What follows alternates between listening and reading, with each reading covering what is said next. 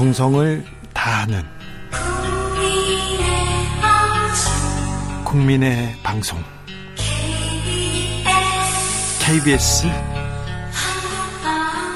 주진우 라이브. 그냥 그렇다고요.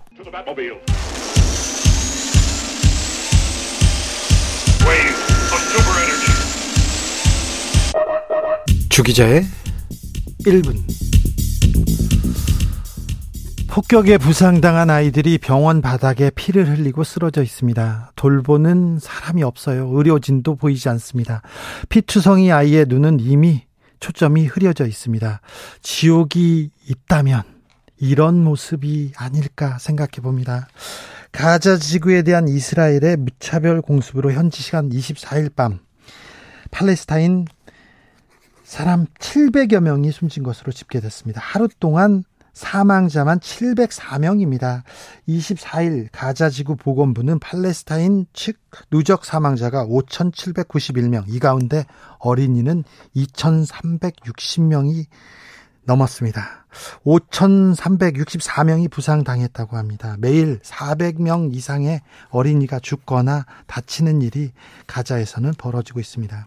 가자지구 병원 중환자실에는 100명이 넘는 신생아들이 있는데요. 일부는 인큐베이터에서 인공호흡기에 의존하고 있습니다. 그런데 전기 공급이 원활하지 않아서 생사의 기로에 놓여 있다고 합니다. 이스라엘에도 비극은 계속됩니다. 어린이 30명 이상이 사망했고 수십 명이 하마스의 인질로 잡혀 있다고 유니세프는 발표했습니다. 전쟁이지만 민간인은 보호돼야 합니다. 특히 어린이는 엄중하게 보호돼야 합니다. 어린이들은 전쟁이나 테러와는 전혀 관계가 없습니다. 아무런 책임을 질 필요도 없고요. 그냥 뛰어놀아야 되는데 이렇게 신음하고 있습니다. 가자 지구는 물, 음식, 의약품, 연료 등 삶에 필요한 모든 것들이 차단되고 봉쇄된 상태입니다. 명백한 국제법 위반입니다. 인도적 지원이 허용되지 않는다면 어린이 희생자는 계속 늘어날 것으로 보입니다. 인류 죄악의 총합이 전쟁이라는 말이 있습니다. 전쟁을 막을 수 있는 일이라면 그 무엇이라도 해야 합니다. 전쟁을 떠드는 자들을 막기 위해서도 그 무엇이라도 해야 됩니다. 더 이상 무고한 민간인 특히 아이들의 희생은 막아야 합니다. 주기자의 1분이었습니다. 그린데이 21 Guns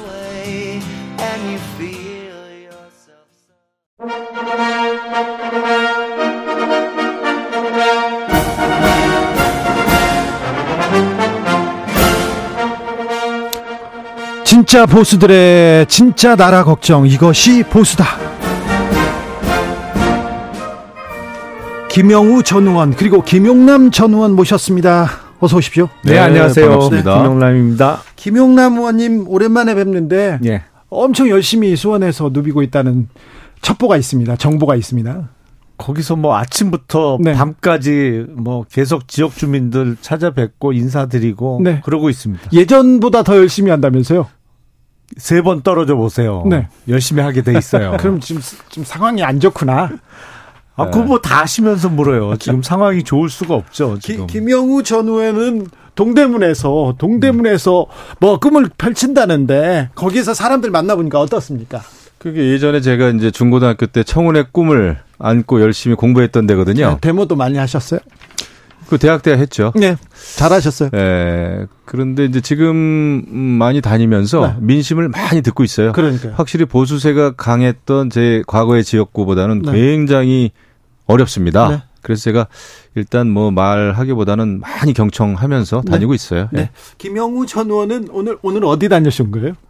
여주에 아, 다녀오셨어요? 아, 예. 예, 우리 저 MB 대통령 모시고. 예, 우리 MB 각하 모시고. 예, 여주 그 이포보 뭐 예. 이런 데 갔다 왔고 저는 예. 방송 때문에 좀 일찍 출발했는데요. 네. 그래도 또 갈 때 그 운이 좋아서 네. MB 저기 대통령님 바로 옆자리에 앉아서 앉아서 얘기를 나눌 시간이 꽤 있었어요. 어떤 얘기 나누셨어요? 기본, 벌금 내라고 하셨지는 않았죠. 기본적으로는 나라 걱정이신데 네? 그 정치적인 얘기는 굉장히 경계하고 삼가하세요. 아, 그리고 예. 국론이 좀 잘 모아줬으면 좋겠다. 지금 어린 어려운 때이기 때문에 네. 우리나라가 그런 얘기를 좀 많이 했고 또 저에 대한 또 개인적인 뭐 질문들을 많이 하셨어요. 네. 그래서 네. 아주 재밌게 말씀 네. 많이 나눴습니다. 특별히 MB의 애정이 또 깊은 김영우 의원인데 저기 음. 건강하시더라고요. 아, 예. 아무래도 이제 그 감옥에 계실 때는 네. 운동 부족에 그다음에 이제 그 체온 조절 이런 게 어렵잖아요. 아니요. 제, 제가 그건 전문가잖아요. 네. 아, 그 이명박 전 대통령 감옥에 계실 때도 건강하셨어요. 아, 아니, 아니 내가 병원에도 아, 몇번 그건 몇 번 면회했었어요. 저는 면회는 못 하죠. 아, 그러니까 나는 저, 직접 면회를 내가 했잖아요. 그때 안 좋았다고요? 안 좋았죠. 아, 저 제가 근데 이런 이런 걸 가지고 네. 지금 KBS가 아, 문제 제기를 해야 아니야, 제대로 방송이 지나가, 되겠어요? 지나갈게요. 아니 지금 어. 하시는 말씀은 그럼, 본인이 수감 생활을 해봤는데 네. 그때 큰 문제가 없었다 뭐 이런 취지잖아요. 아니 아니요 저는 아니고요. 네. 근데 아무튼 네. 제가 네. 건강에 각별히 신경 음. 그리고 그 80이 넘은 연세에 여름에서 그 30몇 도 되는데 한번 있어 보세요. 건강하겠나? 네. 당뇨 이런 것도 지금 많이 건강을 찾으셨다 이 얘기죠. 지금은 이제 나오셔가지고 네. 그래도 이제 지인들 만나고 하니까 많이 네. 좋아지고 있죠. 자 이명박 전 대통령이 이렇게 4대강 아주 시작부터 그냥 굉장히 네. 아유, 저는 이명박 저기 네. 추종자 아닙니까 제가. 네. 자 그리고 박근혜 전 대통령이 내일 현충원에 추도식에 오십니다. 네. 자 어떻게 보십니까? 오 총선 앞두고 어 보수의 거두들이 움직인다 이렇게 보이잖아요. 그러니까 공개 활동이 잦아지는 거는 틀림없어 보여요. 그래 보이죠? 예, 박근혜 전 대통령도 얼마 전에 전통 시장을 찾기도 가져요. 했고 예, 김기현 물론 대표도. 이제 아, 내일이 11.6이니까 예? 이제 추도식을 겸해서 서울 올라오는데 또 정치인들을 만나실 거로 예정이 돼 있어서 네. 어, 확실히 그거는 어떤 정치적인 행보로 해석할 수밖에 없겠죠. 예. 정치적 행보죠. 김영우 음. 의원하고 이명박 대통령 이렇게 걸어가고 다 음. 정치적으로 보이죠. 정치인이 아, 움직이면 다 정치 행보예요. 그 MB께서 이제 오늘도 굉장히 그런 말씀을 많이 하셨는데 그 한마디 전직 대통령이기 때문에 한마디 한마디를 잘못하거나 공개적으로 하면은 그게 다 예, 정치적인 발언이 되고 논쟁이 되고 국론 분열이 되기 때문에 그런 거를 굉장히 자제하고 경계하신다는 거예요. 저는 그게 맞다고 봐요. 네. 그리고 12월 달인가 무슨 서해전인가 뭘 하신다 봐요. 서해전 해요. 어, 그래서 저는 사실 그걸 몰랐는데 네. 그래서 어떻게 서해전을 하십니까 그랬더니 그게 다른 행사보다는 제일 에, 말을 많이 안 하고 조용히 치를 수 있는 행사다라는 말씀을 좀 하셨어요. 그래서 난 오늘 처음 알았어요. 서해전 한다는 거를. 아니 그런데 네. 자 4대강도 가보고요. 자기가 지금 대우나 크게 하다가 이제 4대강으로 틀었습니다. 4대강 하고 이명박 하면 4대강이 바로 따라오는 음. 대표적인 그런 그렇죠. 정책이었죠. 그렇죠? 거기다 이제 서해전도 나오고 김용우 원하고도 이렇게 손잡고 옆에 음. 앉고 자. 아이고 그 책방 열고 책 소개하고 이래가지고 국론 분열시키는 것보다는 훨씬 낫습니다. 무슨 말씀이세요? 그리고 지난번에도 청계천에 한번 다녀오셨잖아요. 다녀왔죠. 그런 거는 충분히 할 수 있는 문제예요. 그러면 어딜 가겠습니까? 아니 그러니까 정치적 행보는 맞잖아요. 정치 행보죠. 네, 정치인들이 뭐 같이 네. 다니니까 네. 하지만은 다니면서 어떤 그 정치적인 발언을 삼가하잖아요. 그 굉장히 그 중요한 거죠. 그리고 무슨 총선 얘기에 총자만 나와도 아예 그 발언을 자제시켜요. 사실 그 지인들 사이에서도 그렇습니다. 그 정도로 조심을 합니다. 자, 알겠습니다. 됐습니까? 그 정도 할까요? 아, 네. 요건 여기까지만. 그렇게. 네. 아유, 저는 이명박 전 대통령 얘기만 음. 나오면요. 음. 아주 신이 나가지고 그냥. 신이 나기는요. 제가 계속해서 네, 네. 열심히 해서. 자, 국민의힘은 혁신이를 띄었습니다. 자, 인유한 혁신이 잘 가고 있습니까? 잘 될까요? 아니 그런데 지금 목요일까지 이르면 혁신위원회를 완성해서 발표하겠다고 했잖아요. 네. 그래서 지금 혁신위원들을 섭외하는 과정으로 보이는데 네. 이 천하람 위원장의 발언은 전 천하람 위원장 참 아. 긍정적으로 보고 좋아하는 청년 정치인으로 생각을 했는데 허수아비 혁신위원으로 활동할 수 없다 이런 발언했어요? 천하람 위원장의 이번 발언은 대단히 실망스럽습니다. 왜냐하면 혁신위원 제안을 거절한 건 충분히 이해할 수 있어요. 네. 뭐 예를 들어서 지금 혁신위 정도로 뭐 반창고를 붙일 상황이 아니다. 네. 뭐당 대표가 바뀌어야만 국민들께 진정성이 인정받을 수 있어서 같은 당 대표 산하의 혁신위원회에는 난 참여하지 않겠다. 뭐 거절하는 거는 충분히 이해할 수 있어요. 근데 지금 아 이뇨한 위원장이 3일 안에 혁신위원회를 꾸리겠다고 하고 한참 아 섭외를 하는 와중에 하루도 안 가서 아 나 섭외 들어오라고 왔는데 나는 허수아비 혁신위원 하기 싫어서 안 들어간다고 예. 거절했다라는 말을 방송에서 바로 하루도 안 돼서 공개적으로 하는 거는 그러면 지금 혁신위원을 수락할지도 모르는 사람들 입장에서는 아니 그분들은 천하람 위원장만 못해서 그 자리를 수락하는 거예요. 그거는 에티켓에 좀 어긋난다고 저는 생각을 해요. 그러니까 혁신위원회가 꾸려지고 활동을 시작한 이후에 어떠한 퍼포먼스를 논하면서 아뭐 여담으로 내가 그때도 혁신위원 그 영입 제의가 들어왔습니다만 제가 이런 이유에서 거절했습니다라고 추후에 한참 후에 얘기하는 건 얼마든지 그럴 수가 있는데 지금 혁신위원 을 한참 꾸리고 있는 상황에 바로 이걸 방송에서 공개적으로 얘기하는 거는 아 글쎄 좀 저는 대단히 실망스러운 발언이라고 생각이 듭니다. 김영원 글쎄 뭐 천하람 그 당협위원장이죠. 네. 천하람 위원장의 뭐 그 혁신이 참여 여부 그거를 뭐 우리가 길게 논할 바는 아닌 것 같아요. 그게 뭐 이렇게 중요합니까? 일단 혁신이가 출범했는데 네. 출범했는데 일단은 약간 삐걱거리나 이렇게 이런 거죠. 네. 전반적으로 봤을 때는 예, 인요한 교수라는 분이 굉장히 좀 일단 귀화 하신 네. 분이고 하다 보니까 일단 새롭잖아요. 네. 어, 그 새로운 이미지고 네. 어, 기대도 그, 큽니다. 예, 그래서 기대가 더 크죠. 예. 예전에 사실 히딩크 감독이 이제 우리나라 대표팀 올 에, 월드컵 대표팀 맡았을 때처럼 네. 근데 이제 그런 새로운 이미지만큼 그 내용, 컨텐츠를 새롭게 바꿔주기를 또 바래요. 네. 그래서 기대가 높은 거예요. 예. 그게 아마 이제 혁신이 구성, 그러니까 내일 한다고 그러는데, 마무리한다고 그러는데, 그거 하고, 그 다음에 제1호 혁신안이 무엇일까? 네. 아, 이게 굉장히 큰, 에, 기준이 될 수가 있죠. 예. 어, 그런 면에서 잘해주길 바랍니다. 근데 저도 과거에 혁신위원을 좀 해봤는데, 굉장히 어렵죠. 예. 네. 특히 외부에서 들어오신 분들이 기존에 있었던 혁신안을 이제 숙지하고 또 완전히 새로운 발상에 전환을 해가지고 민심의 그 기대치에 맞는 혁신안을 내놓는다는 게 굉장히 어려운데 그래도 어 이뇨한 교수님 굉장히 소신 있고 강골이라고 그러더라고요. 예. 그래서 저는 직접 이제 뵌 적은 없지만 네. 그래서 기대를 해봐요. 네. 이뇨한 교수의 의대 교수입니다. 네. 소신이 이 정치권에서도 국민의힘 정부 여당한테도 이렇게 어, 발휘될 수 있을까요? 국민의 눈높이에 따라가지 못했습니다. 못해서 재보궐선거에서 어찌 보면 어, 국민의 심판을 받았다 이렇게도 네. 볼수 있는데 그러니까 국민의 눈높이로 이뉴한 음. 교수가 찝어서 혁신을 이룰 수 있을까요?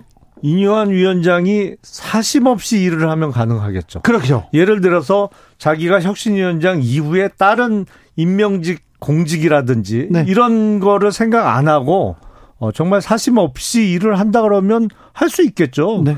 아니 제일 무서운 사람들이 네. 모르는 대학 사람들. 교수님들. 네. 왜냐면 교수님들은 뭐 꺼리낄 게 없거든요. 네. 그리고 군대에서도 제일 무서운 사람들이 누구예요? 네. 소위 얘기하는 장포대라고 장군 진급을 포기한 대령들이 제일 무서운 거예요. 네. 어, 그거 거칠 게 없죠. 자, 거칠 것 없이 어. 무엇보다도 윤 대통령님한테 얘기를 음. 해야 돼요. 대통령한테 대통령 잘못하고 있다 음. 이런 얘기를 대통령 가는 길에 국민은 반대하고 있다 이런 얘기를 해야 되는데. 그게 뭐 밑도 끝도 없이 그렇게 얘기하면 안 되고요. 예. 그 어쨌거나 아 저는 불편한 혁신위가 돼야 된다 생각합니다. 일단은 그래야죠. 당 네. 지도부와 그 불편을 감수해야 되고. 그렇죠. 어 그래야 이제 새로운 게 나오는 것이고 예를 들면 이제 기득권 정치인이라든지 당 지도부가 다 그냥 조화롭고 평화롭게 그 받아들일 만한 혁신안을 내놓으면 안 되겠죠. 네. 그래서 이제부터는 굉장히 험한 아, 길을 가야 돼요. 그걸 네. 또 숙명으로 생각해야 되고, 그다음에 대통령에 대해서도 뭐 어, 그냥 추상적인 원칙적인 얘기보다는 아, 굉장히 그 대안을 가지고 특히 저는 내년 공천이 제일 중요하기 때문에 네. 거기에 대한 원칙 또 용산과 당과의 원칙 그 공천에서의 어떤 최소한의 기준 네. 이런 거를 만들어야 된다고 봅니다. 예. 자, 혁신위를 띄웠습니다. 국민의힘에서 선거 이후에 성난 민심 받아들이고 반성 모드로 돌아서고 혁신위를 띄웠습니다. 그런데 띄우자마자 친이계 신인규 전 대변인은 탈당했습니다. 신당 얘기는 계속 되는데 이준석 신당 나온다고 하는데 이 흐름은 어떻게 보시는지? 저는 신당 창당은 조금 가능성이 적다고 봅니다. 개인적으로는.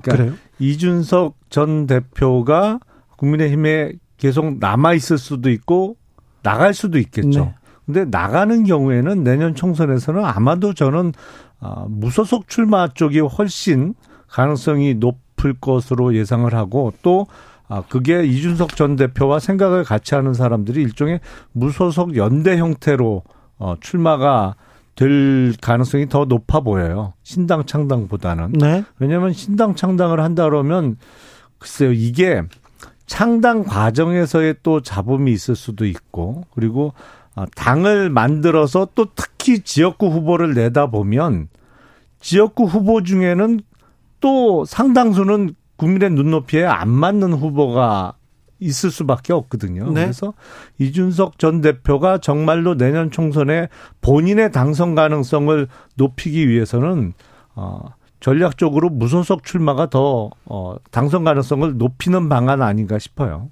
제가 볼 때는 저도 신당 창당 가능성은 뭐 10% 정도로 내가 이제 얘기를 하는데 예, 저런 경우를 생각하지 않을까 싶어요. 본인은 이제 예, 비례정당 안 하겠다고는 하지만 근데 지금 준연동형 비례정당이 가능한 상태에서는 네. 오히려 그런 지금과 같은 상당히 그 유리할 수도 있어요. 비례정당을 추구할 수도 있겠다. 왜냐하면은 실질적으로 어느 지역구에서 선수로 나와가지고 특히 뭐 무소속 어 이거 쉽지 않아 않겠다 싶어요. 그런데 모으면 이게 달라지잖아요.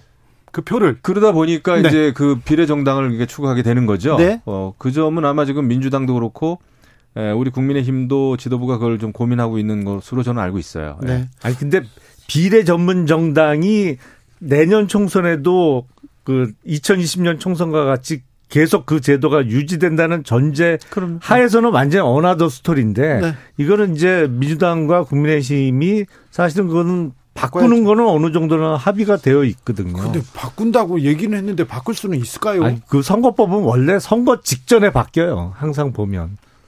자, 민주당은 이재명 대표가 돌아왔습니다. 돌아와서 윤석열 정부 내각 총사퇴하고 어, 예산도 전면 재검토하라 이렇게 얘기했습니다. 그러니까 제가 볼 때는 이재명 당대표가 이제 화려한 게 복귀를 했죠. 뭐 그때 구속영장도 기각됐고 네. 강서구청장 선거 크게 이겼고. 예. 그런데 이제 입으로는 민생을 얘기하면서 내각 총사퇴라고 하는 이게 무슨 지금 우리가 의원 내각제도 아니고 느닷없이 지금 민생을 얘기하면서 내각 총사퇴하라고 하는 더더군다나 지금 어 국정감사 중이고 또 이제 예산 국회 아닙니까? 예.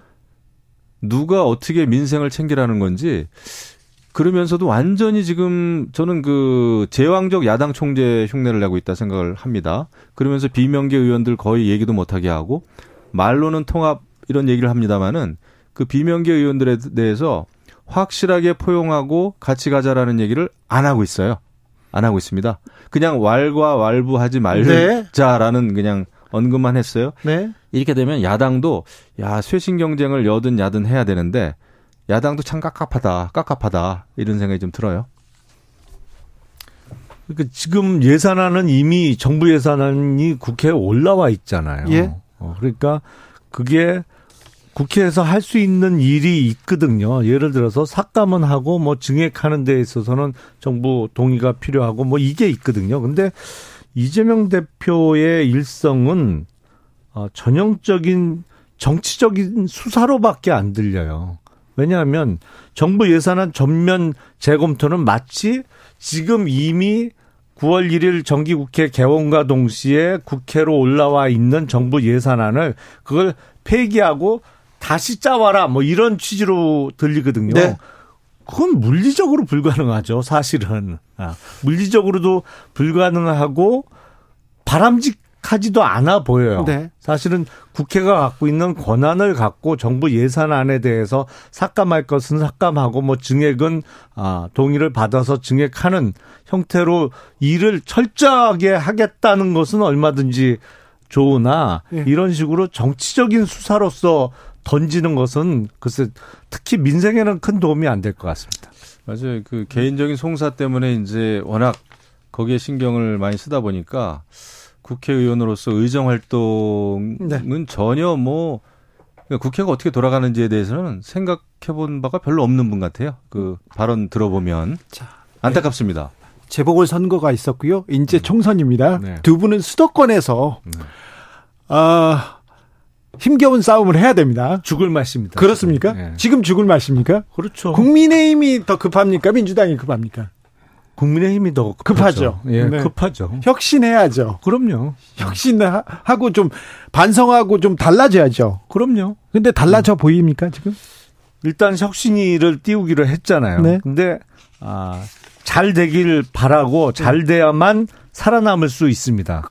근데 걱정스러운 측면은 자칫 잘못 이게 혁신이가 예. 아, 얼마 전에 있었던 더불어민주당의 김은경 혁신이 같이 실패했다라는 예. 평가를 받거나 아니면 그 아주 실패로 평가는 받지 않더라도 마치 비유를 하자면 약효 두 달짜리 스테로이드 주사 같은 역할을 할 수가 있거든요. 네.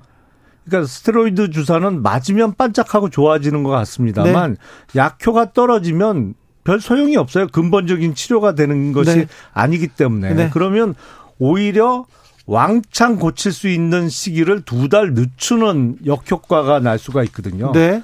그렇게 되지 않게 해야죠. 네. 당장 효과를 보는 그런 어, 처방 주사로는 안 되죠. 지금 아, 그럼요. 뜯어 고쳐야죠. 근본적으로 바뀌어야 돼요.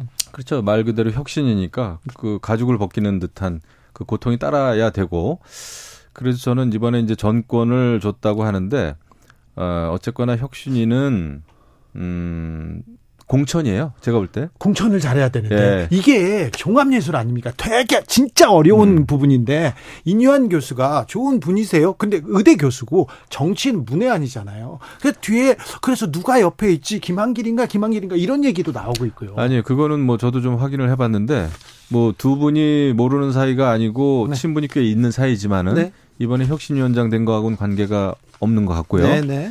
예, 중요한 것은 이제 공천을 그러니까 당이나 정치를 또 너무 모르는 상황에서 이 공천 사람을 정하는 일은 아닐 겁니다. 혁신위원장은 네. 기본적인 원칙과 잣대와 일반적인 상식 눈높이에 맞는 그런 기준을 정하는 거예요. 그래서 네. 그거를 정하고 그 다음에 어떤 외부로부터의 외압으로부터 독립된 공천을 할 수 있는 그 틀을 빨리 만들어야 되죠. 네. 그거 안 하면은 혁신이가 해야 될 뭐 무슨 일을 하겠어요. 지금 사실 내년 공천 때문에 우리가 혁신도 하고 그러는 건데. 네. 네, 그 기대를 해야죠.